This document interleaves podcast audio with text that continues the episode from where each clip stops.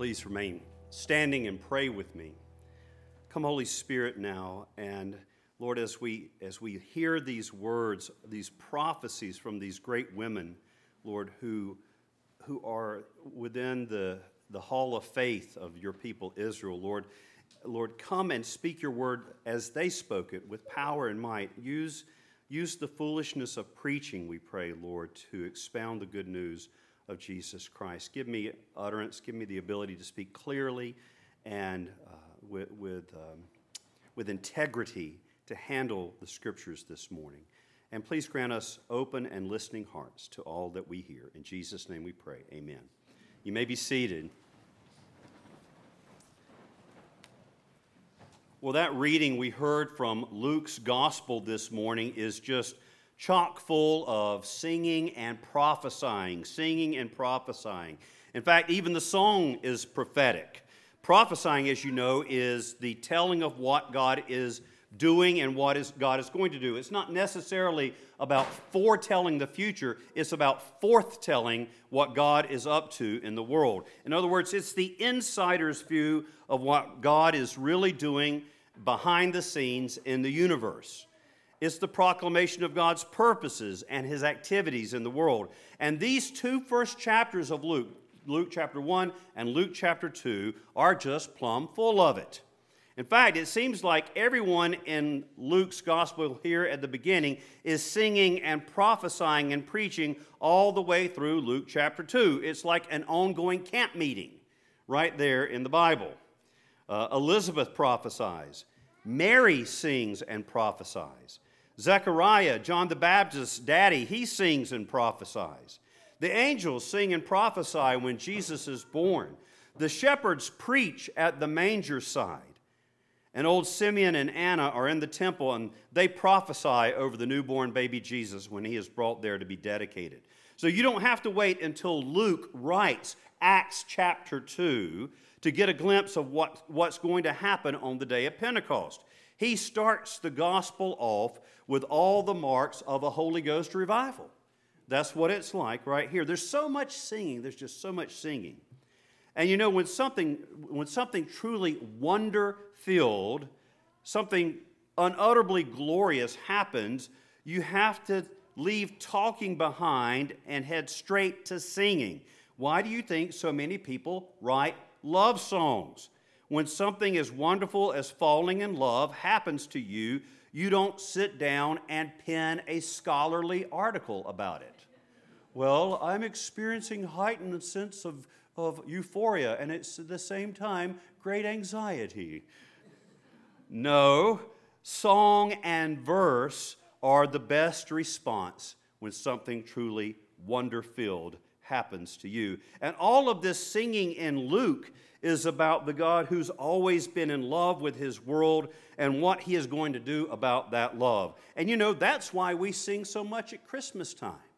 We're singing about what God has done in love for his world. But we're going to have to get into the text and we're going to have to kind of dig a, a little bit to see what is causing, what is the cause of all this singing and forthtelling in the first place. Well, the story begins, the narrative begins after Mary has accepted God's word to her through the angel that she would miraculously conceive the Son of God. She's been told by the angel Gabriel also that her kinswoman, and here's the quote from Luke 136, Elizabeth in her old age, Elizabeth in her old age has conceived a son, and this is the sixth month with her who was called barren. And we can safely infer that Mary, to avoid being shamed in her village for being pregnant before she is married, leaves to visit the only person in the world who probably will be open to the fact that God is surprisingly starting to meddle in pregnancies. She goes to see Elizabeth, and it says in verses 39 and 40 In those days, Mary arose and went with haste into the hill country to a town in Judah, and she entered the house of Zechariah and greeted Elizabeth. And that all sets the stage for Elizabeth, for Elizabeth, and evidently John the Baptist in utero. It sets the stage for Elizabeth to be filled with the Holy Spirit and to prophesy. Elizabeth, by the Holy Spirit, supernaturally glimpses what God is up to in her young kinswoman, Mary, and she shouts. That's what the Bible says. It says, and she exclaimed with a loud voice. But really, it just means she shouted out, Blessed, eulogia, blessed are you among women, and blessed is the fruit of your womb. And why is it granted to me that the mother of my Lord should come to me? For behold, when the sound of your greeting came to my ears, the baby in my womb leaped for joy.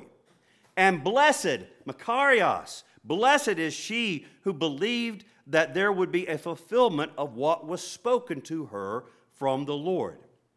Now, what I want us to see in this section of of, of Luke's gospel, in fact, throughout this entire reading, is the first of many, listen, there's the first of many reversals, maybe even paradoxes in this passage. There's the first of many significant reversals, maybe even paradoxes in this passage.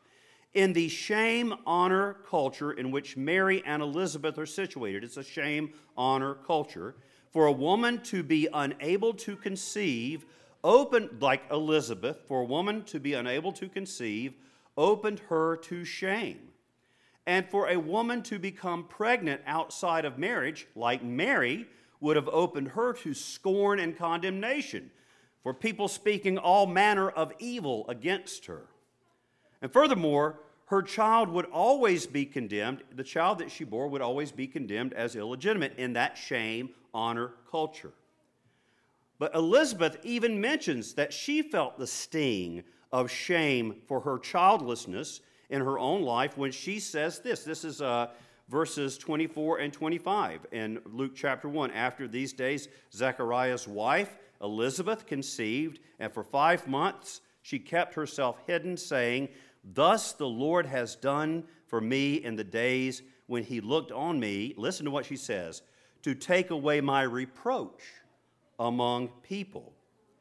And with all of that shame and honor talk in mind, this is what we need to be aware of and conscious of, okay? It really does make a difference. With that in mind, look at the word that Elizabeth uses for blessed, for blessed, when she says, Blessed are you, and blessed is the fruit of your womb. That word, that use of the word blessed, there's actually two words that get translated blessed here in Luke's gospel, but they're not the same word in the Greek. They're two different words. And this word is eulogia. Eulogia, which is the word we get eulogize from, right? When someone has a eulogy. What does that mean? Listen, it means blessed here means to be well spoken of, to be well spoken of, to be praised. This is the, listen, this is the first unexpected reversal, the first inversion in this passage. L- Elizabeth prophesies this. Listen, Mary, God is going to change your shame for praise. What, is, what would happen in that shame honor culture for Mary to be having a baby without having a husband first? She would be shamed. But Elizabeth says, No, you're not going to be shamed. You're going to be well spoken of you're going to be blessed. You, eulogia. Mary, God is going to change your shame to praise. God will do the same for your son. Now, here's the point that this makes for us. And so, if you're going to write something down or remember something, I know you're remembering all of this. You're on the edge of your seat, the back edge of your seat, but on the edge of your seat. So, here it is. When we submit to God, when we submit to God, and when we invite Jesus into our lives, what did Mary do? She's, she personally accepted Jesus, didn't she? As her Savior in a way no one else has ever done since. She personally, by faith, accepted Jesus believed God and accepted Jesus, submitted to God, received Jesus into her life. So when we submit to God and invite Jesus into our lives, just like Mary did, God takes away our shame and gives us honor and blessing. God, listen, speaks well of us. God speaks well of us. And this leads to Elizabeth's second prophetic contrast and reversal. You may recall that back in Luke chapter 1, verses 11 23, we hear another story of someone who was visited by the angel Gabriel. I don't know that we recognize just how similar these passages are when Gabriel meets with Zechariah, Elizabeth's husband, and when Gabriel meets with Mary. They're very similar passages. Elizabeth's husband, Zechariah, was offering his service as a priest in the temple in Jerusalem when this happens. This is Luke uh, 1, verse 11. And there appeared to him an angel of the Lord standing on the right side of the altar of incense. And Zechariah was troubled. I bet he was. When he saw him, and fear fell upon him. But the angel said to him, Do not be afraid, Zechariah for your prayer has been heard, and your wife Elizabeth will bear you a son, and you shall call his name John. And then Zechariah says this He says, How shall I know this? For I am an old man. Now think about all of the similarities, okay? Mary, when she's greeted by the angel, she, the angel says, uh, Greetings, Mary, favored one. Uh, you're going to conceive and bear a son. He's going to be great. Going to be called, he's going to be the son of his father David. He's going to be given the throne of David. He's going to be called great. He'll be the son of the, uh, called the son of God. And Mary says, What? She says, How can this be? Just like uh, Zechariah says, How can this be? I'm an old man. Mary says, How can this be? I'm a virgin. For I'm an old man, and my wife is advanced in years. And the angel answered him, I am Gabriel. I stand in the presence of God, and I was sent to speak to you and to bring you this good news. And behold, you will be silent and unable to speak until the day that these things take place, because you did not believe my, my words, which will be fulfilled in their time. So, this is almost a mirror image of the Annunciation to Mary. In fact, you know, the first thing that the angel says to Mary basically is what he said to Zacharias Do not be afraid, Mary. He tells Zacharias, Do not be afraid, Zacharias. Zechariah. Here is the reversal, though. Are you ready for this? The most, the, the prestigious religious professional, Zechariah, doing prestigious work in the most prestigious place in Israel. You don't get more prestigious than the temple uh, Herod's palace or anyone's the palace there in Jerusalem, nothing in the level, at the level of prestige, prestige like the beautiful temple.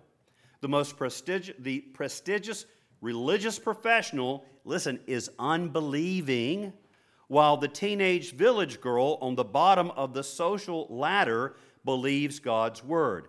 And Elizabeth is the one who points this out she says to Mary, and blessed. She doesn't say eulogia there. She says makarios. That's the same word that Jesus uses in the Beatitudes in Matthew chapter 5. Blessed are those who are poor in spirit. Blessed are those who are persecuted for my sake. When he uses that term, blessed, he's using the same word Elizabeth is using here. So listen, here's the reversal. And blessed is she who believed, unlike my husband Zechariah that there would be a fulfillment of what was spoken to her from the Lord. Mary's trust in God's word, God's faithfulness, grants her true happiness. That's what Makarios means. Judith Jones writes this. She says, Mary is blessed because despite all expectations, her social status has been reversed. She will be honored rather than shamed for bearing this child but she has also been blessed with divine joy, with beatitude, because she has believed that God is able to do what God promises to do. Faith in God's word brings genuine happiness. But you know, I have to tell you that Zachariah's experience with Gabriel is so similar to Mary's experience with Gabriel that it bothered me, all right? It bothered me that Zechariah asked the angel a similar question about how can this happen? Just like Mary did. And yet, Zechariah is chastised for his doubt, while the angel patiently explains things to Mary. Well, Mary, this is how it's going to work out. You're going to be overshadowed by the Most High. The Holy Spirit's going to come upon you. You're going to have a baby. The thing you're going to have is going to be called the Son of God. It's going to be great. He explains everything to her as much as you can explain something like that. I just don't understand why we have two different outcomes for two different people. Well, fortunately, my research assistant, Timothy Keller, had thought this through and he helped me out. And so he writes There is a kind of doubt that is the sign of a closed mind, and there is a kind of doubt that is the sign of an open mind. Some doubt seeks answers, and some doubt is a defense against the possibility of answers. There are people like Mary who are open to the truth and willing to relinquish sovereignty over their lives if they can be shown that the truth is other than what they thought. And there are people like Zechariah who use doubts as a way of staying in control, uh, use doubts as a way of staying in control of their lives and keeping their minds closed. Which kind of doubt do you have? And following Mary, uh, excuse me, following Elizabeth's prophecy, the narrative explodes with Mary's joyful, dangerous prophetic song that is full of reversals. Mary herself seems to have reversed. Gone is the meek and quiet, submissive village girl that said, Let it be done unto me according, I am the Lord's servant. Let it be, done unto me according to your words. Oh, that's so meek. That's so sweet. I like that. I want to be more like that. But something has happened to Mary. Instead, now she sings a song that sounds like a battle song. A battle song, like the battle songs sung by other great women in Israel's past, like Deborah it's a song in harmony with the victory song sung by Miriam when Pharaoh's army was drowned in the Red Sea. And Miriam sang to them, Sing unto the Lord, for he has triumphed gloriously, the horse and rider thrown into the sea. Now, let me interpret that to you in the way it would really sound to us today. Ha, ha, ha. God killed Pharaoh's army. We won. We beat the enemy. It's a song of victory. Mary's song is like Hannah's militant prayer when she found out that God had allowed her to have a son who would be the judge of Israel, Samuel. And Hannah prayed and said, My heart exults in the Lord, my horn is exalted in the Lord, my mouth derides my enemies because I rejoice in your salvation. And Mary's song, in the same way, proclaims God's great reversal of the order of the things that normally are, are the normal course of life. He is about to overturn those who misuse power and authority to mete out death and oppression. And the shocking thing is that he is going to do it in a way that the cosmic forces that are hostile to God could not even begin to cope with.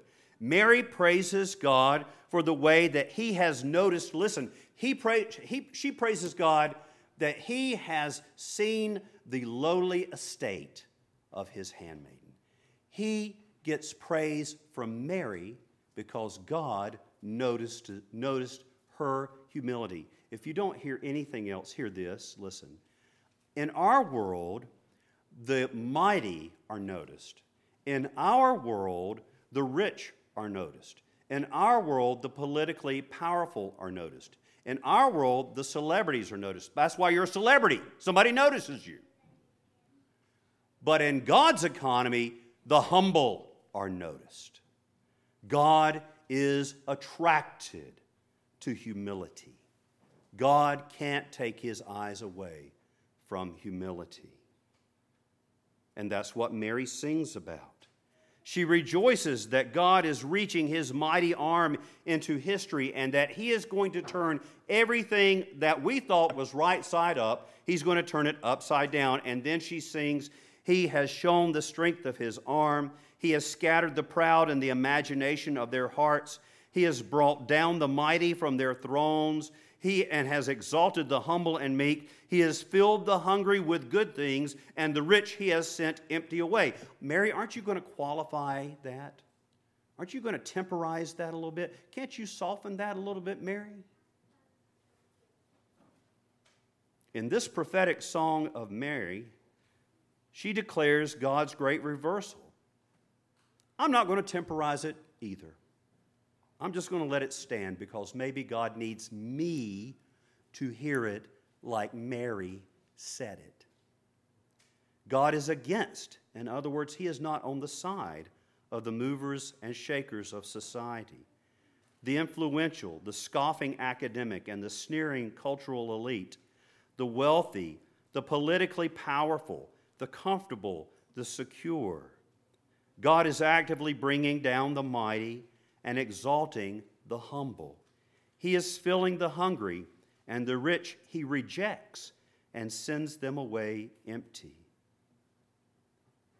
And just maybe, maybe, that's why, of all the places that our, our tiny little diocese that starts in North Carolina and basically goes to Maine, we're that big. It's not a lot of churches, but it's a big footprint. Of all the places in our diocese where God seems to be moving supernaturally in a powerful way, where He is just, people are spontaneously, of all the places in the world where somebody might say, I think I want to be an Anglican. I want to come to Jesus, and then what, what flavor Christian will I be? Anglican. Nobody's ever said that before, y'all. Nobody says that. But all of a sudden, for some reason, West Virginia, a state that lost population in the last decade, West Virginia is a place where God is raising up. There are four churches in formation right now, four areas um, Morgantown, Huntington, Clarksburg.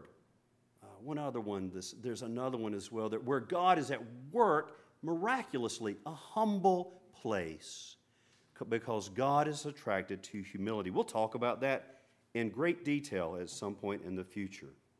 You see, Mary's song is really a song about God's judgment. And how is judgment coming? This is so, this is so inverted from the way we think as well. God chooses, this is God's judgment. God chooses to enter the womb of the humble Virgin Mary and to inaugurate his time on planet Earth as the helpless child of a peasant girl.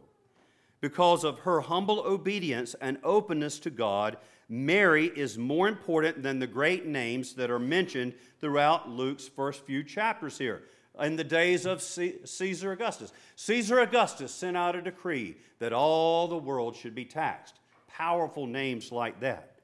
But because of her humble obedience and openness to God, Mary is more important than Caesar.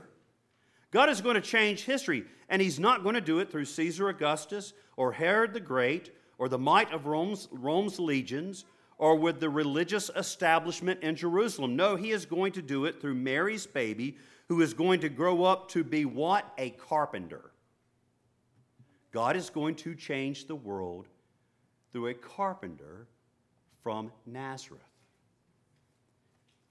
And that's what William, William Billings, the father of American shape note singing, was thinking when he penned these lines Seek not in courts nor palaces, nor royal curtains draw, but search the stable, seek your God, extended on the straw. Now, as we come to the end of this sermon, I, want I do have to ask myself this question why are all these reversals happening? Why all these reversals? And here's what I think it means. You ready?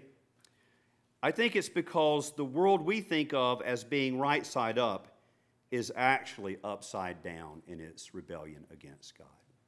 We think the world as it is right now is right side up, but God says, no, it's upside down. If you watch Stranger Things, and I do, can't wait for the next season to come out, we are living in the upside down. Believe me, you don't want to live in the upside down. Here is the fundamental shock of Mary's prophetic song. God used the power of the womb to overcome the power of the tomb. God used the power of the womb to overcome the power of the tomb. God used Mary's womb to bring into the world the one who would trample down death by death, the one who shouts in victory as he crushes the grave beneath his feet on Easter Sunday morning. The depth of our brokenness is so great that God Himself has to be tortured and nailed to a cross to cure our sickness. And again, Tim Keller writes The salvation Jesus achieved came not through strength, but through surrender. Do you see the reversal? Not through strength, but through surrender, service, sacrifice, and death. This is one of the great messages of the Bible.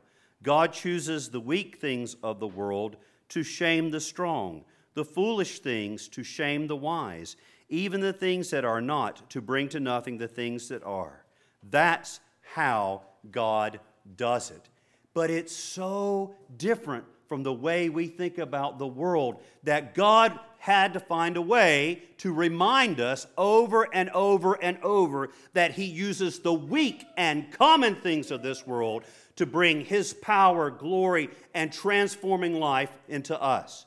And so, what did He do? He said, I'm going to give you a meal that you should do as often as you possibly can.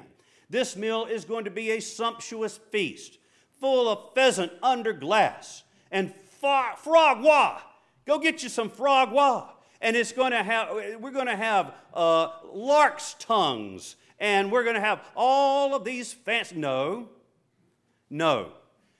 God used the most common groceries he could think of to remind us of the great reversal of the gospel. Just simple bread and simple wine. He says, Look I come to you under these signs in humility. Remember, remember that I am bringing down the mighty and raising up the humble. And if you want to be raised up with Mary, maybe you need to be humble too. May God grant us her humility. In my life, Lord, reverse my pride. Take out my stony, unbelieving heart and give me Mary's receptive, and humble heart. May God grant us that gift this Christmas. In the name of the Father, and of the Son, and of the Holy Spirit. Amen.